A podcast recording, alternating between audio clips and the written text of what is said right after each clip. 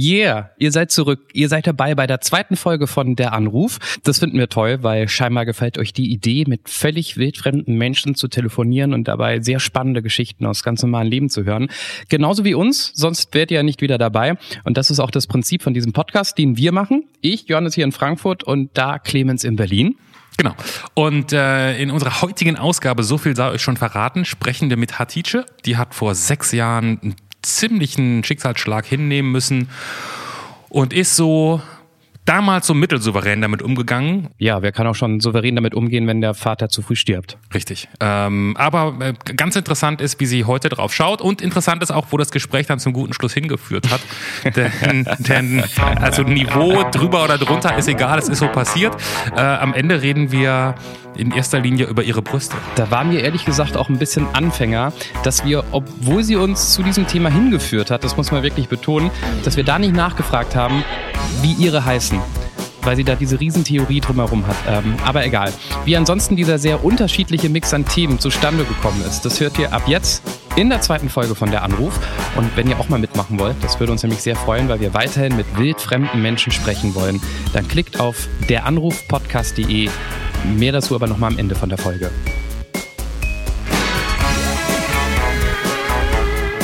Ein völlig unbekannter Mensch und ein Gespräch über das Leben und den ganzen Rest. Der Anruf, Folge 2. Die Tochter, die vom Tod davon lief. Mit Johannes Sassenroth, Clemens Buchholz und mit... Moin, Hallo, ähm, wer ist denn da? Hatice. Hatice, grüß dich. Wir sind's. Das da drüben ist Clemens. Hallo. Und ich bin Johannes. Und äh, Hatice, du bist bis hier ein völlig wildfremder Mensch für uns. Genau. Aber das wollen wir natürlich ändern und mit dir reden über natürlich über dein Leben, über äh, deine Geschichten, über deine Themen. Okay, ich bin gespannt. Da sind wir auch sehr gespannt, weil wir noch nie wissen, was mit dir auf uns zukommt. Hadice genug vorerklärt, wir fangen jetzt einfach an. Los geht's. Okay, alles klar. Der Erstkontakt. Hadice, welchen Menschen hast du heute nach dem Aufstehen zuerst gesehen? Meine Kollegen. Nee, in der Straßenbahn, die Menschen. Wie alt bist du? 32. Warum hast du das letzte Mal geweint?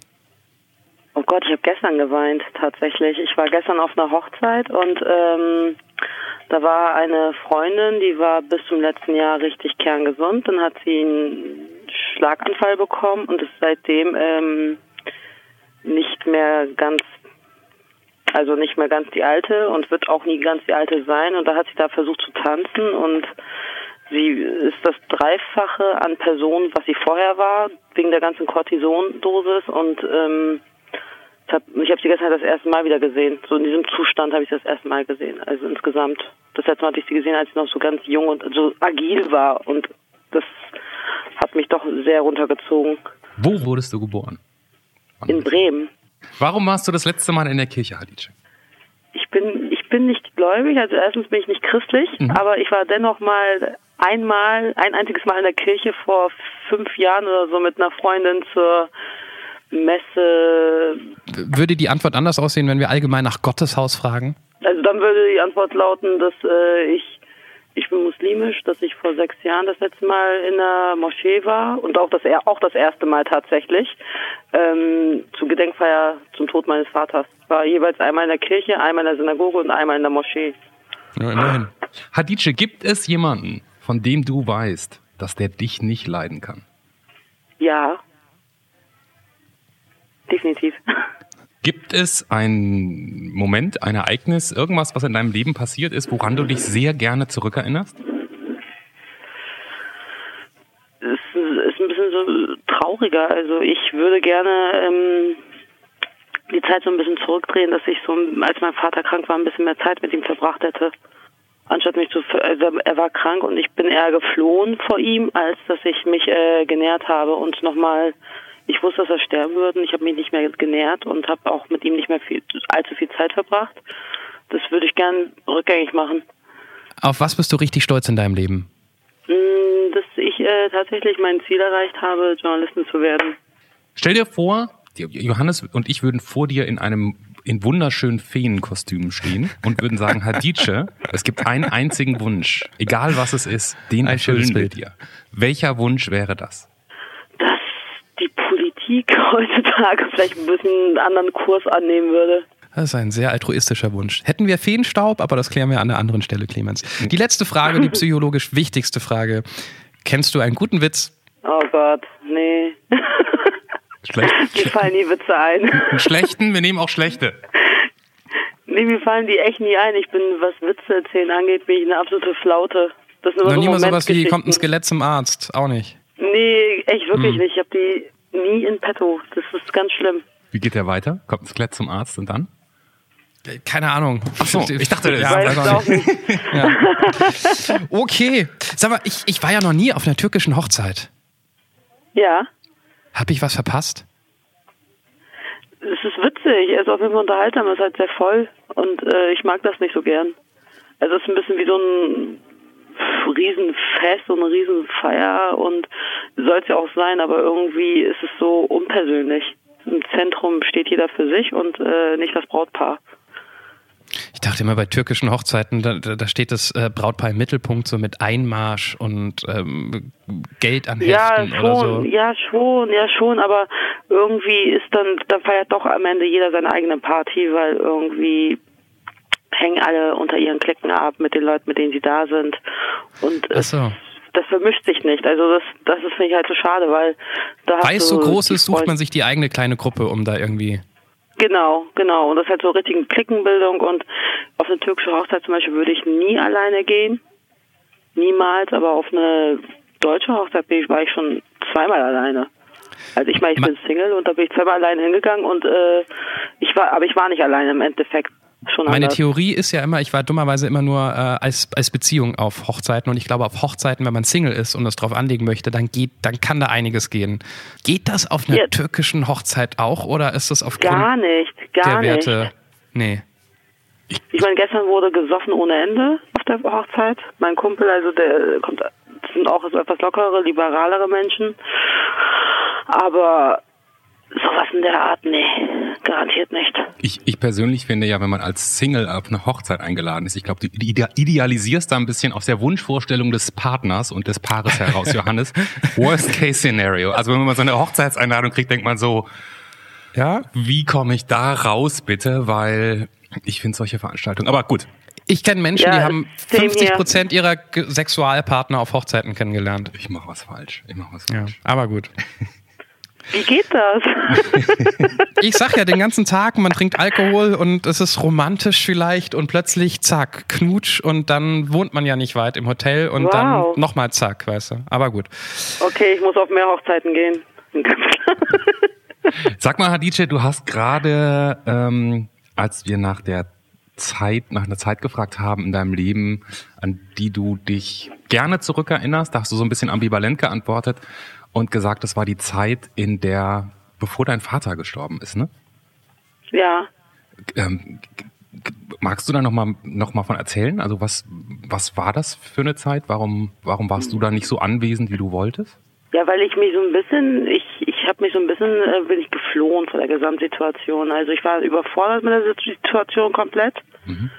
Ich habe auch danach mein Studium erstmal für ein paar Jahre auf Eis gelegt und ähm, es hat mich so wirklich, also psychisch, physisch wirklich an mein Limit gebracht, an meine Grenzen gebracht und ähm, ich habe da auch mit niemandem drüber geredet in der Zeit. Also ich habe keinen Psychologen aufgesucht, ich habe nicht mit Freunden darüber geredet, habe einfach alles mich gefressen, wenn mich jemand gefragt hat, wie geht's deinem Vater, meinte ich, ja, der stirbt bald. War meine, ich habe wirklich in diesem Wortlaut geantwortet. Mhm. Der ist bald tot, und den sehen wir dann jetzt, so ungefähr. Und ähm, also ich hätte das gerne so ein bisschen anders gemacht. Also hätte ich doch vielleicht auch ehrlich zu mir selbst gewesen, dass ich einen Psychologen aufsuche, eventuell mit jemandem rede und dass ich dann auch tatsächlich dann die Zeit, äh, anstatt davor zu fliehen, bisschen sinnvoller mit ihm genutzt hätte, dass ich mal mit ihm nochmal spazieren gegangen wäre. So, er, irgendwann konnte er nicht mehr richtig laufen und ähm, dass ich einfach die Zeit ein bisschen wertvoller genutzt hätte. Um ganz kurz mal die, die Fakten zu dieser schlimmen Situation zu kennen. Wie alt warst du denn und äh, was hatte dein Vater? Das war vor sechs Jahren jetzt. Ähm, er hatte Krebs. Und das ging halt ziemlich schnell. Also der ist dann von sieben Monaten ging das von Stadium 1 zum Tod. Also es ging wirklich sehr schnell. Hattest du Probleme mit der Krankheit? Hattest du Probleme schon vorher mit deinem Vater oder Ähm, warum bist du da rausgeflohen? Nee, Nee, also ich, nee, also das Ding ist, ich hatte immer so ein sehr, äh, tatsächlich auch ein sehr ambivalentes Verhältnis zu meinem Papa. Also mein Vater war so für mich immer so eine Respektperson, aber gleichzeitig war es auch immer die Person, eine wichtige Person in meinem Leben, aber auch die Person, mit der ich mich, glaube ich, am meisten gestritten habe. Weil wir so komplett verschiedene Weltanschauungen hatten. Er war sehr religiös und ich nicht. Er war politisch sehr konservativ, ich war links. Und also das, wir sind immer aneinander geraten. Selbst beim Fußball. Also wir haben immer nur diskutiert über jeden Scheiß. Und irgendwann wurde es mal laut bei uns. Wir haben immer über jeden Scheiß wirklich gestritten, diskutiert und aber das hat mich irgendwie auch, das vermisse ich zum Beispiel heutzutage, ehrlich gesagt. Und ähm, weil er mich halt sein ließ, was ich bin. Also er hat mich ja nicht irgendwie gezwungen, dass ich auch mega religiös werde, was ich sehr gut finde. Und ähm, dass dann diese Person, zu der du irgendwie aufschaust, mit der du irgendwie so hitzige Diskussionen hast, dann plötzlich so total zerbrechlich ist und dann nicht mehr mit dir so richtig streiten kann, nicht mehr diskutieren kann, nicht mehr so wirklich die alte Person ist, sondern wirklich ein ganz anderer Mensch ist. Das schon, also da, das konnte ich nicht so wirklich zuordnen. Hast du denn, hast du das Gefühl, ähm, ich, ich kenne das, meine Mutter ist vor fünf, sechs, sechs Jahren gestorben, auch an Krebs, auch wahnsinnig schnell innerhalb von einem halben Jahr. Ähm, hast du das Gefühl, dass du so einen Moment verpasst hast, wo du deinem Vater noch Sachen sagen wolltest, die, die du Ja, jetzt vielleicht mit dir Fall. mit herumträgst? Ja. Ja klar, auf jeden Fall. Und, ist, und, und, Also- und, und die trägst du noch bis heute mit dir rum oder hast du das inzwischen irgendwo einordnen können? Ich habe das so ein bisschen, ich habe ich hab tatsächlich, also ich habe meinen allerersten Artikel, den ich veröffentlicht habe, habe ich meinem Vater gewidmet. Wa- Was heißt, dein, was, was heißt dein allererster Artikel, den du veröffentlicht hast? Also so mein erster journalistischer Artikel, für, den- ich auch Geld bekommen habe, da Mhm. ging es um die Zeit nach dem Tod von meinem Papa. Tatsächlich, also dass ich das so ein bisschen verarbeitet habe. Der erste Tod, den ich erlebt habe, war tatsächlich direkt mein Vater. Mhm. Ich habe noch nie sowas wie Trauer gehabt. Das war für mich dementsprechend, ich, ich bin halt echt nicht drauf klargekommen. Also egal, was ich gemacht habe, ich bin nicht drauf klargekommen. Darf ich euch beide nochmal kurz nach, ein Stück nach vorne ziehen, weil ihr seid schon so danach, so ob man was bereut, ob man was verpasst hat. Ich, ich bleib immer noch an der Situation hängen, dass dein Vater, der so wichtig war für dich, im Ja. Sterben liegt und du es nicht gebacken bekommst, dich so zu verhalten, wie du es gerne würdest. Da, da wüsste ich gerne, wa- wa- was ging dir durch den Kopf? Weil du wirst sicherlich auch von anderen Seiten gefragt worden sein, warum, warum du keinen Kontakt Ich mehr mit deinem Vater hast. Nee, ich hatte ja Kontakt zu ihm. Ich, Oder ich n- wollte nicht mehr so richtig. Nee, hatte ich ja tatsächlich, aber eh nicht so einen nah, so nahen Kontakt. Wir haben, ich habe auf ihn aufgepasst. Ich habe ihn auf ihn so. aufgepasst, aber ich habe nie mit ihm geredet so richtig. Ich habe den gepflegt und ähm, aber es war irgendwie so, ich wollte stark sein einfach. Ich habe so dieses ganze, diesen ganzen Prozess, so dass ich so zeige, wie es mir wirklich geht, habe ich als Schwäche in dem Moment gedeutet. Ich glaube, bei, bei mir lag das, glaube ich, wirklich daran, dass ähm, der Mensch, der immer so voll stark, tough war, plötzlich so zerbrechlich ist.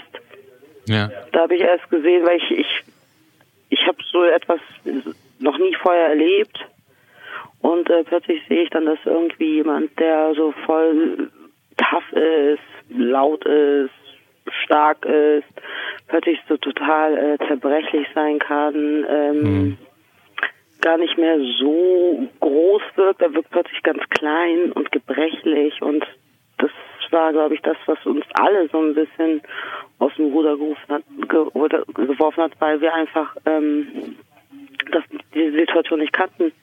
Und, und natürlich vor allen Dingen, wenn du sagst sieben Monate, ich, also ich erinnere mich da an, an, an das, was ich erlebt habe, zurück. Das ist ja im Nachhinein, kommt einem das auch vor, wie in, in also kam es mir zumindest vor, als wäre das alles im, im, im Zeitraffer passiert, oder? Also in Genau, einer ja, wahnsinnigen, Ja, also das war halt, äh, wenn ich an die WM 2010 denke zum Beispiel, da denke ich nur daran, dass ähm, 14 Mal, glaube ich, muss der Notdienst kommen, weil es halt sehr heiß war. Mhm. Also ähm, das ging wirklich, das ging total schnell, wirklich. Das war, das kann man irgendwie gar nicht mehr so zuordnen, was alles passiert ist. Da ist eine Menge passiert. Zwischendurch kam auch noch ein Schlaganfall dazu, weil es zum Endstadium hinging. Und ähm, das waren alles so irgendwie Dinge, dann hast du auch gleichzeitig versucht zu funktionieren. Ich habe zu dem Zeitpunkt noch studiert und äh, habe irgendwie versucht, immer wieder irgendwas zu machen an der Uni, aber ich habe es mal nicht gebacken gekriegt. Wie, wie würdest du denn, das ist jetzt eine, eine wirklich hypothetische Frage und, und auch nur eine bedingt schöne, aber wenn sowas nochmal in deinem privaten Umfeld stattfinden würde, glaubst du, du würdest jetzt beim zweiten Mal, ich sag mal gar nicht dich mit Absicht, sondern wärst du imstande, dich diesmal anders zu verhalten, so wie du Ja, es dir lieber ja, wünschst? auf, ja, auf jeden Fall. Weil ich habe da wirklich, ähm, ich denke mal, ich hätte viel schneller so in den normalen Alltag zurückfinden können, wenn ich äh, anders damit umgegangen wäre. Mhm. Ich habe zum Beispiel auch nach dem Tod nicht geweint, so richtig. Ich habe erst ein halbes Jahr später geweint. Ja. Ich habe das halt komplett irgendwie so als Schwäche angesehen, betrachtet. Ich wollte stark und tough und cool sein. Irgendwie keine Ahnung, was bei mir im Kopf los war. Na, wahrscheinlich warst du einfach überfordert, oder? Also, das ist ja, Ja, gar keine, das ist Fall. ja gar keine Schwäche, das ist ja so eine extreme Ausnahmesituation im Leben. Ähm, Ja. Also dieses halbe Jahr, und wenn ich mich daran erinnere, da in diesem halben Jahr war nichts so wie vorher und nichts so wie nachher. Also das war einfach, ähm, das geht einfach extra, ne? Ähm, Und ist das eigentlich auch so, eine, so ein normaler Satz, äh, den man dann sagt, dass man bereut, was Bestimmtes gesagt zu haben? Ist das bei euch beiden gewesen? Nee, das, das nicht tatsächlich. Achso, ich, Ich dachte, nicht. hätte Also- gerne äh, nochmal, ich, da- ich habe so verstanden, dass du gerne nochmal zurückgehen würdest in diese Zeit, um deinem Vater was zu sagen, was du ihm nicht gesagt hast. Ach so, ja, also doch, doch, da gibt's schon so ein paar Sachen. Also wir sind halt häufig aneinander geraten und ähm, also er war so ein bisschen, mein Vater hat manches Mal nicht so die Unterstützung gegeben als Papa, die er geben wollte, hätte geben sollen eigentlich. So, also diese klassische Vaterrolle hat er manchmal nicht so ganz eingenommen und äh, da hätte ich mir einfach irgendwann, hätte ich mir einfach gerne noch gesagt und mit auf den Weg mitgegeben, dass das nicht schlimm ist, dass das quasi uns seine Töchter noch stärker gemacht hat, rein theoretisch. Also das, das hätte ich ihm gern noch irgendwie auf den mit- Weg mitgegeben. Dass also ich rein theoretisch ich also das Ding ist, ich habe halt direkt ähm, nach dem, seinem Tod das erste Mal so seine Familie kennengelernt in der Türkei. Ich war mal bisher mit meiner Mama im Urlaub und da habe ich jetzt erstmal so seine Verwandtschaft kennengelernt. Und da habe ich gemerkt, dass er tatsächlich so eine Art Rebell war. Also für die, für die Verhältnisse, wo er, wie er groß geworden ist, war er total westlich. Das, also wirklich sehr westlich. Und ähm, da hätte ich also hätte ich das vorher gewusst, hätte ich so gewisse Dinge von ihm anders aufgefasst. An so gewisse, da wäre ich anders vielleicht an manche Diskussionen rangegangen, hätte ich seine Familie schon vorher gekannt und hätte ich gesehen, dass das so alles wirklich äh, so ziemlich, naja, ich nenne die jetzt mal Bauern, sind so viele von denen. Und ähm, da hätte ich, hätte ich gerne halt, hätte ich bei gewissen, gewissen Situationen hätte ich halt anders mit ihm diskutiert, ein anderes mit ihm argumentiert und ähm, hätte ich das vorher gesehen. Ich glaube aber auch immer, oder ich hoffe es zumindest immer, dass man diesen Situationen, wo man etwas hätte sagen sollen, nicht nachweinen muss, weil ich glaube, wenn das ähm, Kind-Eltern-Verhältnis einigermaßen okay war und das klingt bei dir so ein bisschen, ne? also ihr habt euch gerieben, aber ihr habt euch respektiert, dann ist Ja, ja. dem Vater oder der Mutter schon klar, was man eigentlich noch hätte sagen Ja. wollen. Und also ich glaube, da, da, das ist nicht das größte Problem an der ganzen Sache, dass er gestorben ist, hoffe Nee, ich. ich glaube, nee, inzwischen gehe ich da ja auch, nee, inzwischen gehe ich da auch ganz anders rum um. Also das ist so, inzwischen, ich gehe da inzwischen ziemlich, äh, ich rede da ja auch offen drüber.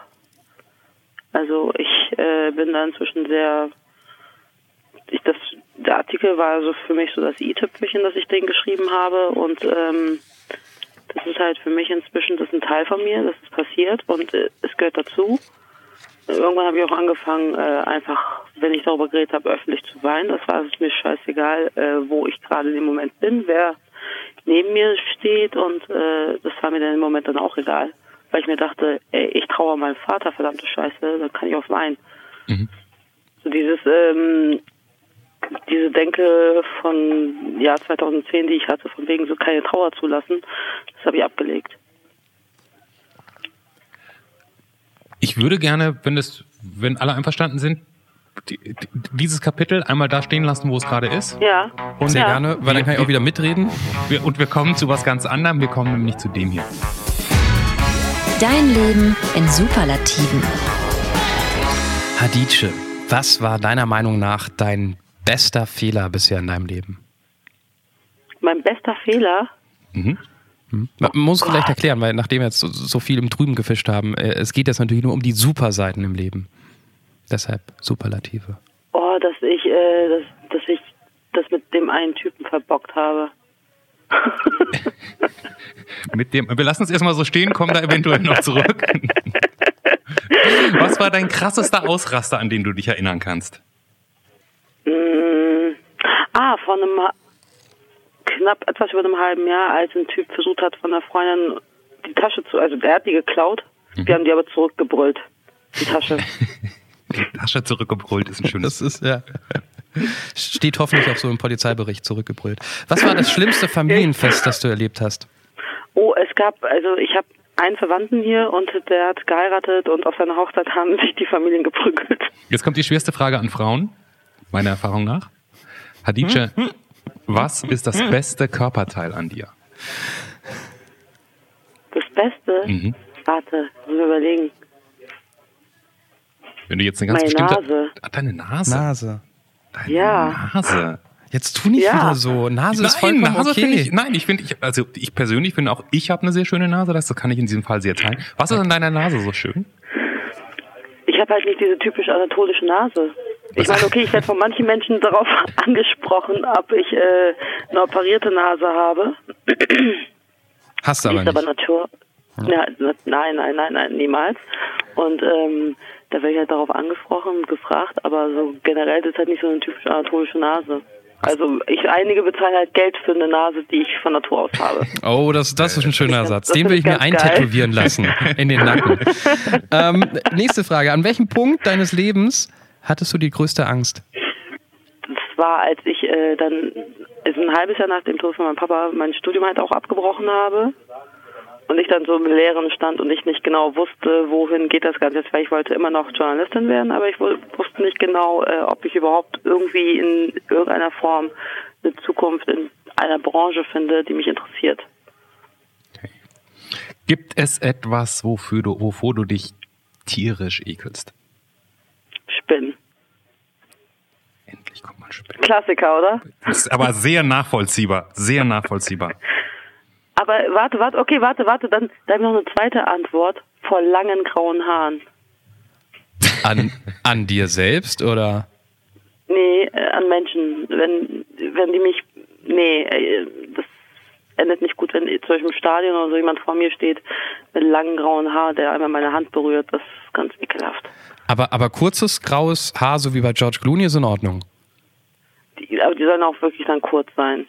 Ja, Moment mal, jetzt muss ich mal nachfragen. Also, wenn, wenn, du jetzt, äh, wenn du wie gerade beschrieben im Stadion stehst und musst jemanden anfassen, der lange graue Haare hat, aber du fasst nee, den nee, nur, nee, nur ich fasse nicht. Ich fasse die Person nicht an. Die Person, die Haare fassen mich an. Also auch wenn die Person dir die Hand geben würde, für dich fassen dich dann auch schon die Haare mit an? Nee, nee, das, das ist quasi jemand, der mit dem Rücken vor Ah, mir steht okay, und sich okay. dann nach hinten lehnt und dann sind die Ja. Haare an meiner Hand gewesen. Das war richtig widerlich. Das ist einfach ekelhaft. Weil ich finde, das sieht einfach nicht schön aus. Da ist man auch mal, da ist, da ist man auch mal ganz seltener Fälle, wo man froh ist, dass man sehr, sehr wenig Haare hat und die sind auch alle ganz kurz. Ja, das Es gibt Ja. immer Situationen im Leben, wo sich das noch auszahlt. Clemens ist ja so Nee, Kojak für die Älteren von uns, ähm, die das noch Jetzt bei kennen. grauem Haar auf jeden Fall schöner. Ist es wegen des Gefühls von dem grauen Haar? Weil ich fasse ungern Styropor an. Ich kann Styropor nicht, nicht berühren und das Geräusch nicht. Ähm, per se tut mir das ja nichts Schlimmes. Also ist das das Gefühl Nee, oder steckt da irgendwas dahinter, dass als Kind jemand mit langen grauen Haaren... Na, ich finde einfach, das sieht total ungepflegt und ekelhaft aus. Ach so, ja dann. Ich sage nur mal ganz kurz dazu, falls, falls jetzt Leute zuhören, die lange graue Haare haben oder die zufällig gerade in einem Styroporbad liegen. Ich finde beides vollkommen okay. Ihr seid, ihr seid immer noch willkommen hier. Ihr seid immer noch Andere willkommen. Menschen, andere Menschen lieben euch. Genau. Ja, ja. Wir halt Ihr- nicht. Wenn ihr eine schöne Nase habt, dürft ihr auch weiter am Styropor rummachen. Sag mal, es tut mir ja fast schon leid, dass ich klischeehaft, dass, dass der Typ, der, der in der Provinz im Westen geboren wurde und einfach noch nie eine türkische Hochzeit gesehen hat, nochmal mit der türkischen Hochzeit ankommt. Aber die Prügelei, die Prügelei, bitteschön, die, die möchte ich jetzt vor meinen Augen sehen. Vielleicht kannst du es möglich machen, Hadice. Ich kann das selber gar nicht so genau beschreiben, wie es so weit gekommen ist. Es ging irgendwie um äh, das ganze Gold. Da wollte, die haben sich eh schon die ganze Zeit Feuer in die Haare gekriegt. Also meine Tante, muss, müsst ihr wissen, die ist ein bisschen sehr hitzig. Das ist eine sehr laute Frau. Und äh, die Schwiegermama in Spee von meinem Cousin, die war halt, ist auch eine sehr laute Frau. Also und die haben sich eh die ganze Zeit schon bei den ganzen Vorbereitungen die Haare gekriegt. Und dann äh, ist die, da ist irgendjemand mit dem Gold wollte das wegpacken, damit das keiner klauen kann. Mhm. Dann haben die irgendwie sich angefangen zu, anzubrüllen. Plötzlich sind da 70 Leute ineinander geraten, haben sich geprügelt, einen Hahn gezogen. Ich stand da schon abseits, hab mir das ganz angedacht, so oh Gott, ihr seid so scheiße. Hast du nicht mindestens das Handy rausgeholt und mitgefilmt? Da hättest du auf YouTube noch ein paar Euro machen können. ja, ich hatte, das war, warte, wann war das? Das war 2004. Ah, okay. verdammt. Aber, ja, die Videoqualität war nicht so gut. Äh, Gibt es nicht, gibt's nicht auf türkischen Hochzeiten immer irgendwie so ein Filmteam? Das hätte doch wenigstens. Oder hat das auch geprügelt mit der Kamera? Das, ja, das Ding ist, es gab, es, also ich weiß nicht, ob das Video noch gibt. Es gab ein Video, die wurden dazu, also du, die mussten das löschen. Aha. Aha. Ich habe also nie diese Schlägerei auf dem Film gesehen, leider. Na gut, du hast, ja, du hast ja in live gesehen. Du hast ja, live ja, aber ich hätte gerne noch mal Filmaufnahmen dazu gesehen. War das dann so ein Schneeballsystem, dass irgendwie die Anhänger von Team A gesehen haben, da wird geprügelt ja. und dann, dann in, in ja. hinterfragt man das natürlich nicht, sondern geht gleich sofort auf B los, wenn A angegriffen wurde, oder? So, das ist so. total krank. Das ist total witzig gewesen. Und das Ding ist, hat mich halt irgendwann weggerissen, so von wegen, ja, geh da jetzt mal lieber weg, weil du gehörst halt, ne, nicht, dass die checken, dass du die Verwandte bist, dann kriegst du auch was Maul. Ich so, ey, ich so, nein, ich, ich so, ich bin enthaltsam, ich bin einfach weggegangen, habe mich in irgendeine Ecke gesetzt, habe mich weggeschmissen darüber. Du, ich will, ich will gerne mal ganz kurz auf einen anderen Punkt kommen, wenn es okay ist. Du hast ja. vorhin gesagt, dass es Leute gibt, die, hast du, glaube ich, gesagt, bestimmt, die dich nicht leiden können. Warum, ja. warum kann man dich denn nicht leiden können, eventuell? Ach, weil ich ähm, meine Meinung mal sehr direkt äußere. Was meinst du, und, und, dass du so, so, so straight raus bist, oder? Ja, das können viele Menschen halt nicht so ganz ertragen und mögen das nicht und das ist mir dann auch ziemlich egal. Und weißt du, weißt du explizit von Menschen, wo du jetzt sagst, der, der. Ja, ja, ja. Also das ist jetzt zum Beispiel im, tatsächlich wegen Erdogan, mhm. weil ich in sozialen Netzwerken sehr aktiv bin und auch gegen ihn und äh, einige seiner Anhänger haben mich übelst, haben mich wüst beschimpft. Mhm.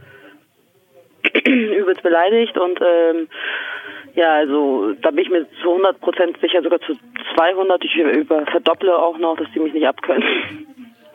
Aber mich berührt das nicht. Also es geht mir wirklich, es interessiert mich nicht. Das heißt, dass, da geht es so um, um die Klassiker, Kommentare bei Facebook, bei Twitter, irgendwo. Ja, das ist ein Real Life. Das ist ein Real Life halt, ne? Also wirklich, ähm, von Menschen, die du kennst. Also okay. das Ding ist, wenn ich, ich bin in sozialen Netzwerken sehr aktiv, mhm. also sowohl gegen Rassismus, ich setze mich für Flüchtlinge ein, ich setze mich, äh, ich bin, ich dresch gegen Erdogan und seine Diktatur und alles, ne? Und ähm, wenn mich irgendein x-beliebiger angeht, mhm. da geht's mir ehrlich gesagt, das, das interessiert mich nicht. Denke ich mir so, echt, pff, hau raus, du, das kann mich nicht berühren, aber wenn, aber jemand, okay, wir waren nie die besten Freunde, aber jemand, den man so quasi irgendwie kennt, ähm, in die Vollen geht und dich genau auf demselben Niveau beschimpft. Ich meine, stell dir jetzt einfach mal irgendwie den miesesten Kommentar, den du unter einem Spawn-Artikel dazu gefunden hast, äh, mhm. vor, das dann an dich adressiert von jemandem, den du kennst, mhm. seit über zehn Jahren. Da denkst du doch auch, äh, okay, äh, ja, Danke. Was, was macht das mit einem, wenn, wenn Leute auf so ein Niveau dann plötzlich in die, in Anführungszeichen, Diskussion einsteigen? Also ich äh, bin da, ich habe versucht, in dem Moment wieder so ein bisschen Sachlichkeit so reinzubringen. Ich so, ja, du, wir sind nicht die besten Freundinnen, das ist schon mal klar, ne? Äh, wir haben auch sehr unterschiedliche Ansichten, aber ähm, es ist kein Grund hier mit dem Niveau so derbst in den Keller zu gehen und ähm, und ich bin auch manchmal sehr klugscheißerisch, dass ich noch sage, ja, ich hoffe, du weißt, dass eine Demokratie halt auch eine oppositionelle Meinung gehört. Also, dass die quasi Demokratie überhaupt belebt und ja, es kommt dann noch weniger gut an. Ich weiß gar nicht, ob meine nächste Frage politisch korrekt ist und ob sie total blöd klingt, aber ich, äh, wir sind ja unter uns. Ähm, die, du mit deiner Einstellung, äh, mit deinem Engagement, macht ja. dir das Leben schwerer, einfach nur weil weil du in irgendeiner Form türkische Wurzeln hast?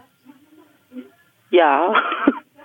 ja, also es ist äh, generell auf beiden Seiten ziemlich schwierig für mich. Also ähm, Ich, ich zitiere mal einen äh, deutschen Freund von mir, so ein Kumpel. Er meinte, dass ähm, ich habe ihn mal so gefragt, also generell, ähm, sag mal, wieso? Ich so, warum ist es eigentlich so schwierig für mich, wenn ich so einfach nur Spaß mit einem Typen habe? Warum können die nicht einfach mit mir Spaß haben?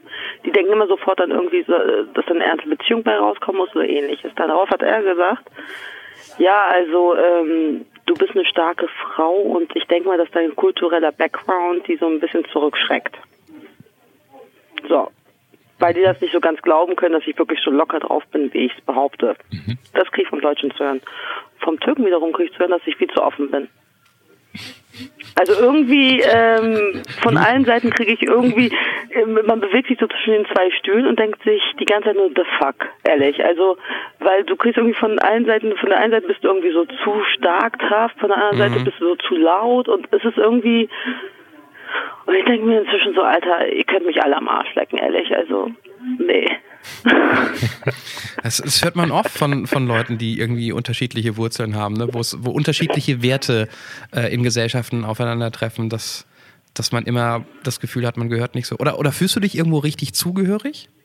Wenigstens das? Zu Bremen, zu Bremen. Tatsächlich. Also ich habe auch darüber einen Artikel geschrieben. Werder ist deine Heimat. Wenn schon nicht Deutschland, dann Werder. Ja, da- Werder ist neue deutsche Nationalmannschaft. Also, Entschuldigung. Wirst du sehen. Bist, bist du wirklich Fußballfan? Ja. Es ist so krass. Ich, ich, ich habe noch nie eine. Stadt. Ich habe noch nie eine Stadt. Ich war noch nie in einer Stadt. Ich bin öfter mal, ich, also ich bin öfter mal in Bremen. Es ist die einzige Stadt, in der ich so, äh, also dieser Fußball ist unglaublich wichtig für diese Ja, Stadt, der oder? ist sehr präsent. Der ist sehr präsent. Bremen Ich glaub, hat ja auch sonst nichts. Entschuldigung. Was hast du gesagt? Also, Ey, Diggi, wir haben eine Menge. okay, okay. Die haben, die haben, die haben dieses, dieses Werk mit dem, was immer nach, nach, nach Malz Stinkt. riecht, duftet. Dann gibt es noch Und das die haben Viertel, oder? Ja, die Schokoladenfabrik. Die Schokoladenfabrik. Da gibt's, da gibt's, also wirklich, und es gibt ein sehr, sehr schönes Umland und die Leute sind insgesamt Ja. sehr, sehr freundlich. Also Bremen Siehst, kann man auch. aber wenn der dritte Punkt nach äh, Verein, Fußballverein und nach Geruch in der Stadt gleich der dritte Punkt, ah, die Natur drumherum das Schöne ist, ähm, dann, dann scheint ja die Stadt nicht so geil zu sein, wenn man gleich auf das Äußere kommt. Ich würde jetzt wahnsinnig ungern eine Diskussion über, Frank über Frankfurt anfangen. Ich habe auch nicht gesagt, dass Frankfurt geil ist, wo ich Ich wohne. nenne dir, ich nenne dir zwei Argumente, warum einfach mal Bremen, also ich nenne einfach so zwei Ereignisse jetzt jüngst dieses Jahr, die äh, stattfanden, warum Bremen einfach ziemlich geil ist. Okay, ne? ich bin Ohr. Ich bin ja wie gesagt ziemlich, ich bin ja, wie gesagt ziemlich engagiert gegen rechts. Und ähm, es gab dieses Jahr wollten zweimal Nazis in Bremen demonstrieren. Bei der ersten Demo bin ich auch auf die Ge ich war bei beiden Demos auf den Gegendemos aktiv, also dabei und ähm, also einmal als Reporterin, einmal als Privatmensch und ähm, bei der einen Demo waren wir, glaube ich, so 100, 100 Menschen oder so, 100 Personen, äh, so wirklich total heterogene Masse, also wirklich vom Senioren äh, bis hin zum Teenie war alles dabei und waren 100 Leute oder so ungefähr. Dann kam irgendwann die Durchsage, dass äh, die Demo abgesagt wurde, weil wir zu viele Gegendemonstranten sind. Punkt eins. Punkt zwei, ähm, dann hatten die irgendwie per Vogelwahl in Bremen und äh, dann gab es natürlich auch eine Nazi-Demo, die angemeldet war, logischerweise, gegen Islam. Und da waren insgesamt 20 Leute anwesend. Von den Krass. Nazis. Oder wie? Ja, Ja.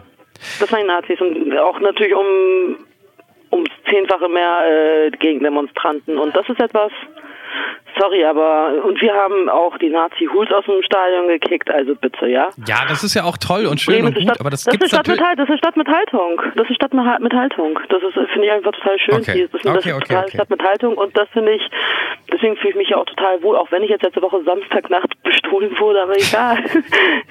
Da konntest egal. du nicht zurück, zurückschreien. Oder nee, wie war das? Zurückbrüllen. Die, die Tasche zurückgebrüllt. Zurückbrüllt.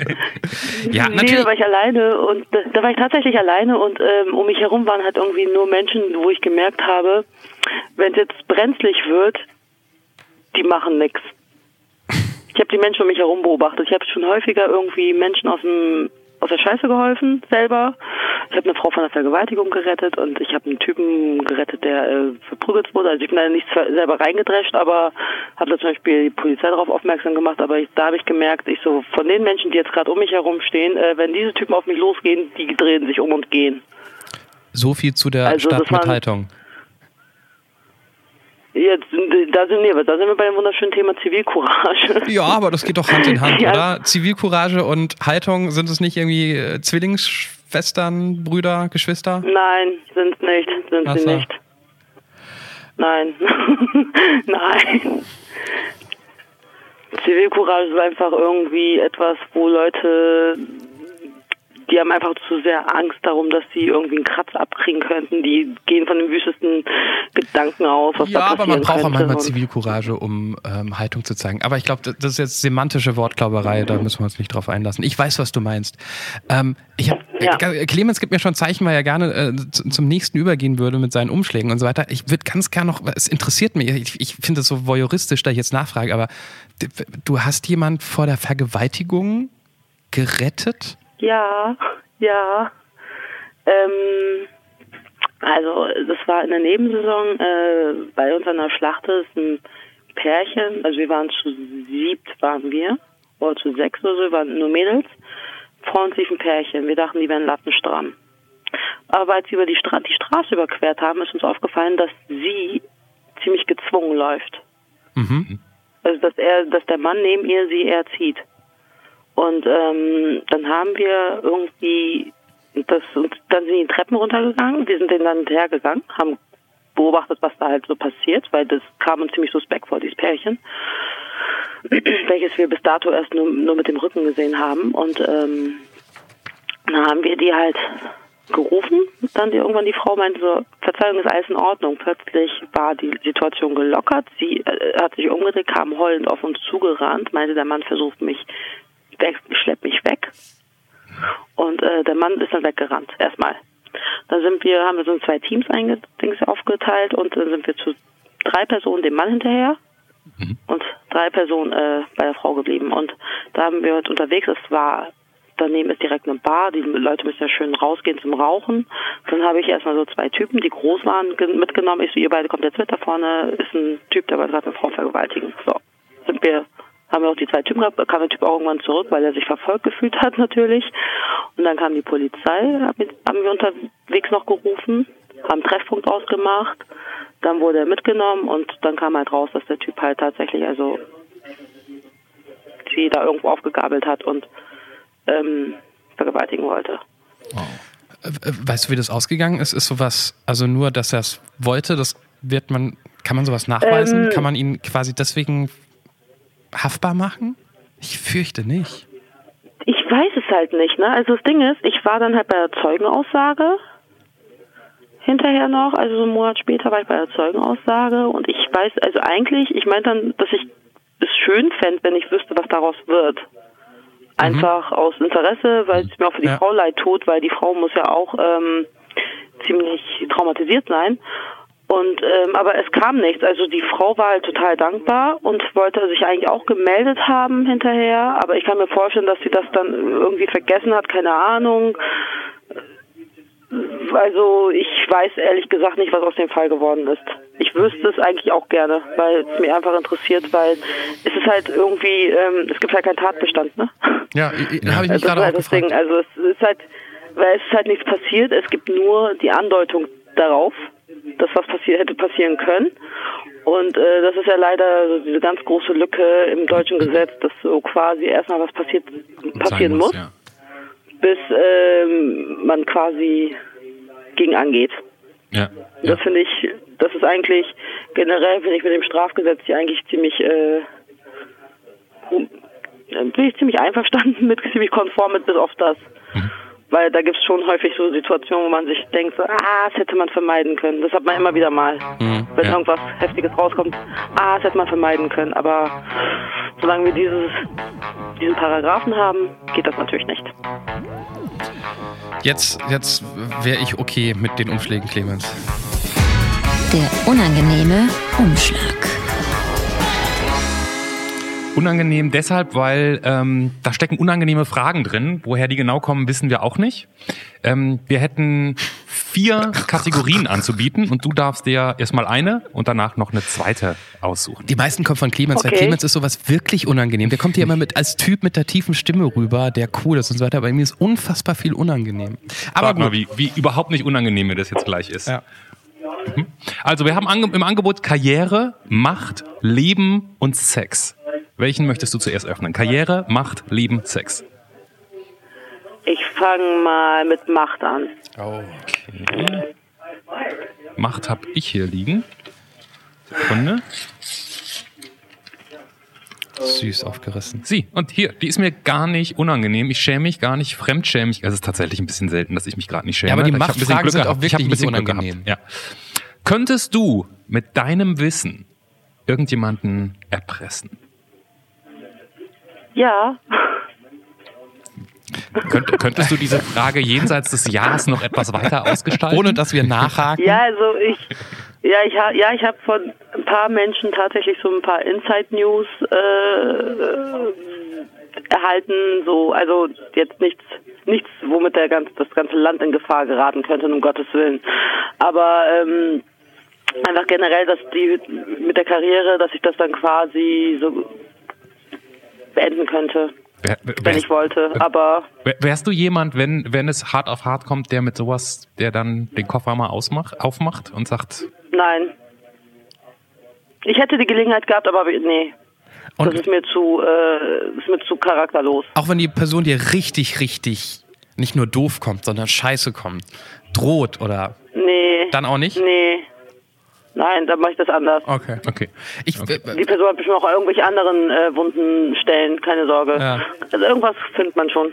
Ka- Kannst du ein bisschen was verraten über das, was du weißt, ohne zu viel über die Person zu verraten? Weil es wäre jetzt schon spannend, was du dich in Nee. die... Nee. Nein. Nee, okay. Nein. Gut. Gut, gut, gut, gut, gut. Du bist eine Frau, die aufrichtig durchs Leben geht. Da komme ich, glaube ich, auch mit jedem weiteren Betteln nicht weiter ran. Aber ich hätte drei Umschläge noch für Nee. dich. Karriere, Leben Okay. oder Sex? Immer das Leben. Leben, okay. Niemand nimmt die Sexfragen. Aber Sexfragen sind halt auch nicht mehr unangenehm. Das, also man redet so offen über Sex, Das oder? ist so Mainstream geworden. Ja. Wirklich? Ja. So, soll ich dir nur mal als Beispiel eine Sexfrage vorlesen? Ob, ob, ob sie unangenehm gewesen wäre, so außer Konkurrenz. Pass auf, Hier ist Sex. Ja, frag. Na, welche haben wir? Na, na, na. Also äh, mir wäre es unangenehm. Die Frage, die hier steht. Wie groß sind deine Brüste und bist du damit zufrieden? Äh, das ist unangenehm. Ja, okay, für mich tatsächlich nicht. Stimmt, das, das liegt immer dran, wie man fragt. Das Ja. liegt natürlich immer dran, wie Weil, weil du damit zufrieden bist oder weil du das Thema überhaupt nicht schlimm findest? Ich finde das Thema nicht schlimm. Ich finde es schon komisch, über sowas wie Brüste zu sprechen, für was man nichts kann. Weißt du, Charakter kannst du selbst irgendwie formen und äh, das ist die Summe dessen, was du erlebt hast. Aber Brüste, Ich Penis, find, nein, Po das ist Ding einfach... ist, nein, ich rede da manchmal gerne einfach darüber, einfach generell über Brüste, ja, ich auch. neben irgendwelchen Typen, die stark sind. Weißt du auch warum? Weißt du auch warum? Einfach um die Typen aus der Reserve zu bringen. Locken. Ne, versteh mich nicht Das falsch. Ich rede, völlig- ich rede das- unfassbar gerne über Brüste. Ich ja, aber nur, ja, aber es bringt, aber ich habe das Gefühl, dass Männer total außer Kontrolle sind, wenn Frauen über Brüste anfangen zu reden. Nee, überhaupt nicht. Das weiß ich gar Echt nicht. nicht? Das weiß ich gar nicht. Naja, gut, man selber, wird, wenn man jetzt mit einer Frau sich unterhält, wird man, also, ne, wenn man nicht in einer intimen Situation ist, wird man ganz selten anfangen, mal, Mensch, lass uns mal über deine Brüste sprechen. Genau aber, da liegt das Problem. Ich finde es ganz schlimm, dass man guten Freundinnen zum Beispiel ein Kompliment über, über den Hintern machen darf. Das ist okay. Aber ich darf kaum einer Frau sagen, ey, weißt du was? Das sind Top-Brüste, ohne dass ich was von dir möchte. Aber da, da bist du gleich schon wieder der, der, der, der Sexist. Dann kennst du komische Frauen. Oder du musst es etwas anders formulieren, aber du kannst das ruhig sagen. Also dir dürfte ich sagen, wenn ich dich jetzt sehen würde und wenn es denn in meinen Augen so Ja. wäre, ist ja sehr subjektiv, dass du schöne Brüste hast. Ja. Vielleicht, vielleicht, Johannes, nehmen wir beide uns das für die nächste Sendung einfach mal mit. Bis dahin sagen wir Da- einfach mal verschiedenen dass ich- Frauen, dass sie schöne Brüste haben und berichten beim nächsten Mal. ich dachte, ich sollte deinen Brüsten Komplimente machen. Aber, das, das, ist, das ist zu aber, einfach. aber das ne, ist zu ne, ne, so sehr ich das gerne machen würde, ich finde es trotzdem unangenehm, weil ich etwas an jemand lobe, für was die Person nichts kann, wenn sie nicht gerade operiert wurde. Ja, aber das macht, aber das Ding ist, das, ich meine, ich habe mich selber häufiger dabei ertappt, wenn ich irgendwie einen Menschen total schön finde. Und ich diese Person, dann zu dieser Person sage, oh, du bist so wunderschön. Ähm, ich bin tatsächlich so, dass wenn ich jemanden schön finde, egal Männlein, Weiblein, dann sage ich das immer wieder. Ja. Wirklich, dann sage ich das sehr häufig. Stimmt, ich würde ja auch Wenn sagen, ich- du hast eine schöne bin, Nase. Ich, Genau. weil ich bin nämlich nicht jemand, der äh, leicht zu begeistern ist. Ich bin auch nicht jemand, der irgendwie zu 100 Menschen schön sagt. Wenn ich jemanden aber schön finde, dann sage ich das wirklich oft. Dann sage ich das der Person. So bin ich total fasziniert und alles. Was sagst du denn über Und, Brüste, äh, wenn du Jungs aus der Reserve locken möchtest? Dass sie Namen haben. Ja, aber. Oh, das, das nee, ja doch, das, das hat mal ein Kumpel von mir, der war völlig aus den Fugen, als ich ihm erzählt habe, dass viele Frauen ihren Brüsten Männernamen geben. Das wusste ich auch nicht. Männernamen. Und dann habe ich, weil da habe ich im übertragenen Sinne, meine ich dann, weil, weil ich so, du hast einen Gangbang mit Männern. Im übertragenen Sinne. Okay, das, ist, das könnte durchaus verstrecken. Das verstehe ich jetzt. Damit, wie, wie heißen die denn? Ha- Haben deine auch Männernamen? Natürlich. Und das Ding ist, und genau so, um, genau so besiegt man den Sexismus, indem man einfach so an die Sache rangeht. Das fände ich. Gibt es einfach irgendwelche Männernamen und äh, ehrlich, alles über Bord geworfen danach. Ich sag's dir. Sollte ich Stell dir mal. mal vor. Ja. Stell, ich wollte gerade sagen, stell dir mal vor, ich gebe meinem Geschlechtsteil jetzt einen Frauennamen. Ja. Das ist Susi. Ja, das Problem, ja, das Problem ist, dass wir Frauen damit ja nicht so ein großes Problem offenbar haben wie Männer. Vor allen Dingen ge geben Männer ja gern äh, ihrem Spielzeug, also ich rede jetzt nicht über den Penis, sondern über, ähm, keine Ahnung, du hast ein Auto oder du hast ein anderes Hobby. Da werden ja gerne weibliche Namen benutzt, ne? Das ist Susi, mein tiefer gelegter, weiß ich nicht, ich kenne mich mit Autos nicht aus. Aber da ja, und was ich noch viel interessanter finde, ist, dass viele Männer nicht mal über andere Männer sagen können, dass sie sie schön finden. das stimmt. Ja. Und das, das machen wir Frauen ja auch eh über Frauen. Das ist, das ist bei vielen, aber Ich habe sogar, ich Ja. habe sogar eine Liste von Frauen, von von äh, Berühmtheiten, wo ich mir denke, boah, wenn die vor mir stehen würde, für die würde ich lesbisch werden. Ich stehe eigentlich gar nicht auf Frauen, aber für sie ja. ist ja meine Top. Also ich habe selbst so eine Liste. Ich, ich habe ja das Gefühl, als wenn du und ich, Johannes, Ja. aus diesem Männer, Frauen, Brüste, Namen, Penis, Petra-Gespräch nicht so gut rauskommen. Ihr habt doch noch einen nicht geöffneten Umschlag, oder? Ah, das stimmt, das stimmt. Was hast du dir ausgesucht, Hatice? Ich habe schon wieder vergessen. Leben. Leben. Siehst du, ein bisschen hast mich doch mit, mit den Brüsten. außer- ist übrigens meine Top-Lieblings-Smalltalk-Frage auf Partys, wo, wo schlechte Stimmung ist oder wo nichts mehr passiert. Frage ich immer, mit welcher Person des gleichen Geschlechts würdest du was anfangen? Frauen können das immer beantworten, Männer fast nie. So. Wenn du Ich müsstest. weiß, genau das ist es nicht. Und deswegen bringt es, deswegen, kann, ich sag's dir, das ist so wirklich so eine Schachmatt-Geschichte, wenn irgendwie so voll ein Typ so richtig, so richtig aufbruskiert, so richtig stark, dann sag ich so, übrigens, die meisten Frauen geben ihren Brüsten Männernamen, wusstest du das schon? Okay. Also ich mach, dann mache ich jetzt mal den Lebenumschlag auf, oder? Endlich. Yes. Yes. Mhm. Clemens atmet schon tief durch. Was die unangenehm? Nee, oder?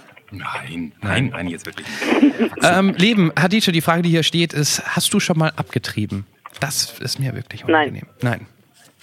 Nein. Aber auch schnell durch das Thema. Zum Glück haben wir noch ein bisschen über Sex gesprochen. Sag mal, ähm, du, du, du tust zwar so hier einen auf, auf weltlich und so weiter und äh, sagst, bist nicht gläubig, aber mir ist aufgefallen, dass in irgendeiner Form, wenn wir hier Fragerunden hatte, Religion aufgetaucht ist. Egal, ob du jetzt auf Hochzeiten bist oder die Tatsache, dass du, obwohl du jetzt nicht großgläubig bist, so habe ich das zumindest verstanden, du bist nicht großgläubig?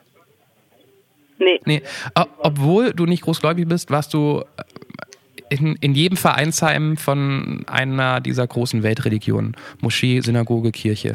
Ähm, Ja. Deshalb finde ich schon ganz spannend zu fragen, was für dich Religion ist. Ich, ich glaube schon, also ich bin äh, schon ein bisschen religiös, aber ich bin nicht so, dass ich ähm, meinen Alltag danach ausrichte.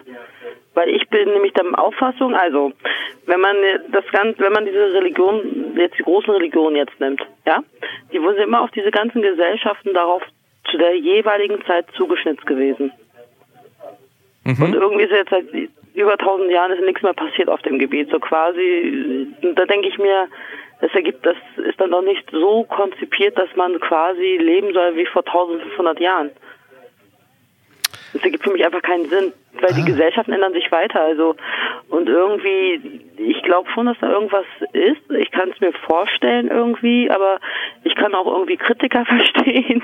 Und äh, ich bin halt einfach generell so ein bisschen, da bin ich tatsächlich auch sehr ambivalent. Also irgendwie glaube ich irgendwie auch nicht und ich bin da aber sehr unbefangen. Also zum Beispiel in der Synagoge war ich wegen einer Forschung. Ich hab, ich wollte unbedingt über das Judentum forschen, also hatte Interesse dran.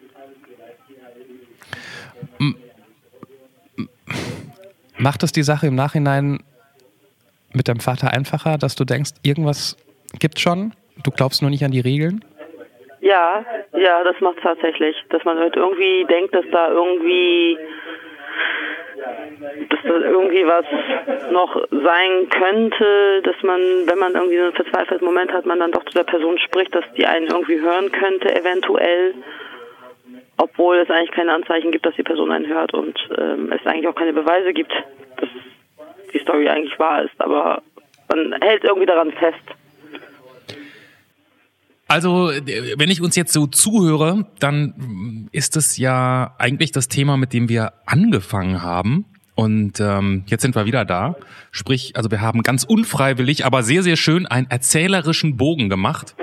Und ähm, wenn eine Sache rund ist, dann, dann soll man die Klappe vielleicht auch zumachen, oder? Ja, aufhören, wenn es am schönsten ist. Ne? Hadice, vielen lieben Dank für die ganzen Geschichten, die du erzählt hast, die du Ja. uns geschenkt hast. Und deshalb wollen wir dir auch was zurückschenken, wie jedem, der mitmacht bei der Anruf. Das Ganze ist ein wenig künstlerisch, aber auch ein bisschen psychologisch, weil wir finden, im Jahr 2017 gibt es nichts Besseres, um einen Charakter darzustellen, äh, als ein Rorschach-Testbild. Komplettes Ausrasten an der anderen Seite. Das heißt faktisch, ich habe hier gerade verschiedene Farben vor mir stehen. Heute hätte ich im Angebot ein wunderschönes Blau, ein kräftiges Rot, ein schwarzes Schwarz und so eine Mischung zwischen Gelb und Orange. Ich kann eine, zwei, drei, vier Farben nehmen, je nach deiner, nach deinen Wünschen, mische das zusammen und das Ergebnis ähm, wird das Titelbild für deine Sendung. Blau, schwarz, orange, gelb. Ich nehme mal orange, gelb und schwarz. Nee, orange, gelb und blau. Ach so, das Orange-Gelb, das ist so eine Farbe. Das Ich ist so weiß. irgendwas zwischen Orange weiß, und Gelb. deswegen, das, das Okay, orange, gelb und für blau. Okay. Ich mische das, mische das zusammen und bin diesmal schlau genug, nicht wieder literweise Farbe auf diesen Schreibtisch zu gießen. Sehr gut. Hadice, du weißt, was ein Rorschach-Test ist, oder? Ja, Diese ja. Farbkleckse, die auf Papier kommen, dann faltet man das Papier zusammen und es gibt diese Formen, die man interpretieren kann. Okay. Das hat mich genutzt, es war immer noch zu viel Farbe. Ah je, ich kann, ah je, das ist ja noch schlimmer als entfliehen. Clemens, wir sind keine Do-it-yourself-Sendung, das ist egal. Ja, aber es ist ja halt, auch- ich sitze ja an meinem Schrei. Oh je. Ich halte es mal so hoch, dass... Oh, das sieht aus wie, ähm, wie ein Schmetterling. Ist das ein Schmetterling? Ja, sieht gut Oder vielleicht Flügel? Weißt du, früher, wenn man im Kommunionsunterricht Engel malen musste, dann gab es solche Formen für die Flügel. Ja. Ich hatte nie Kommunionsunterricht. Wir haben im Kommunionsunterricht keine, aber egal. Es ist auf jeden Fall sehr schön. Also mir gefällt es. Also die, die Farbwahl ist auf jeden Fall toll. Dieses Gelb-Orange und das Blau sieht toll aus, Hatice. Und wir werden das Ganze einscannen und ähm, dann als Titelbild für deine äh, für deinen Podcast nehmen. Genau für das, was die Leute gerade hören. Das heißt, die haben es schon gesehen. Ähm, und du kannst es sehen, sobald dieses Ding hier online ist. Auf der Anrufpodcast.de, weil jeder, der sich das hier auf iTunes geholt hat, der sieht ja das Bild nicht. Oh, stimmt, genau. Also nochmal auf der Anrufpodcast.de klicken. Habe ich eigentlich schon oft genug unsere Seite gesagt? Podcast.de, ja. Nee, ich habe noch nicht ganz verstanden. Bitte sag nochmal, damit ich mitschreiben kann. Nee, komm, so billig sind wir nicht. Der Anruf Podcast.de, keine Leerzeichen übrigens.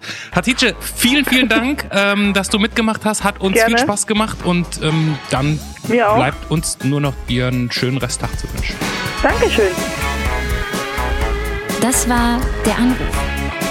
Von und mit Clemens Buchholz und Johannes Sassenroth. Technische Unterstützung Andreas Deile. Die Stimme im Layout, also ich, Andrea Losleben. Für mehr Infos und Mitmachen der Anruf podcast.de.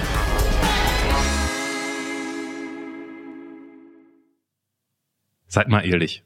Als ihr jetzt gerade zugehört habt, da habt ihr euch doch gefragt, wenn, wenn die mich jetzt angerufen hätten, was hätte ich denn da erzählt?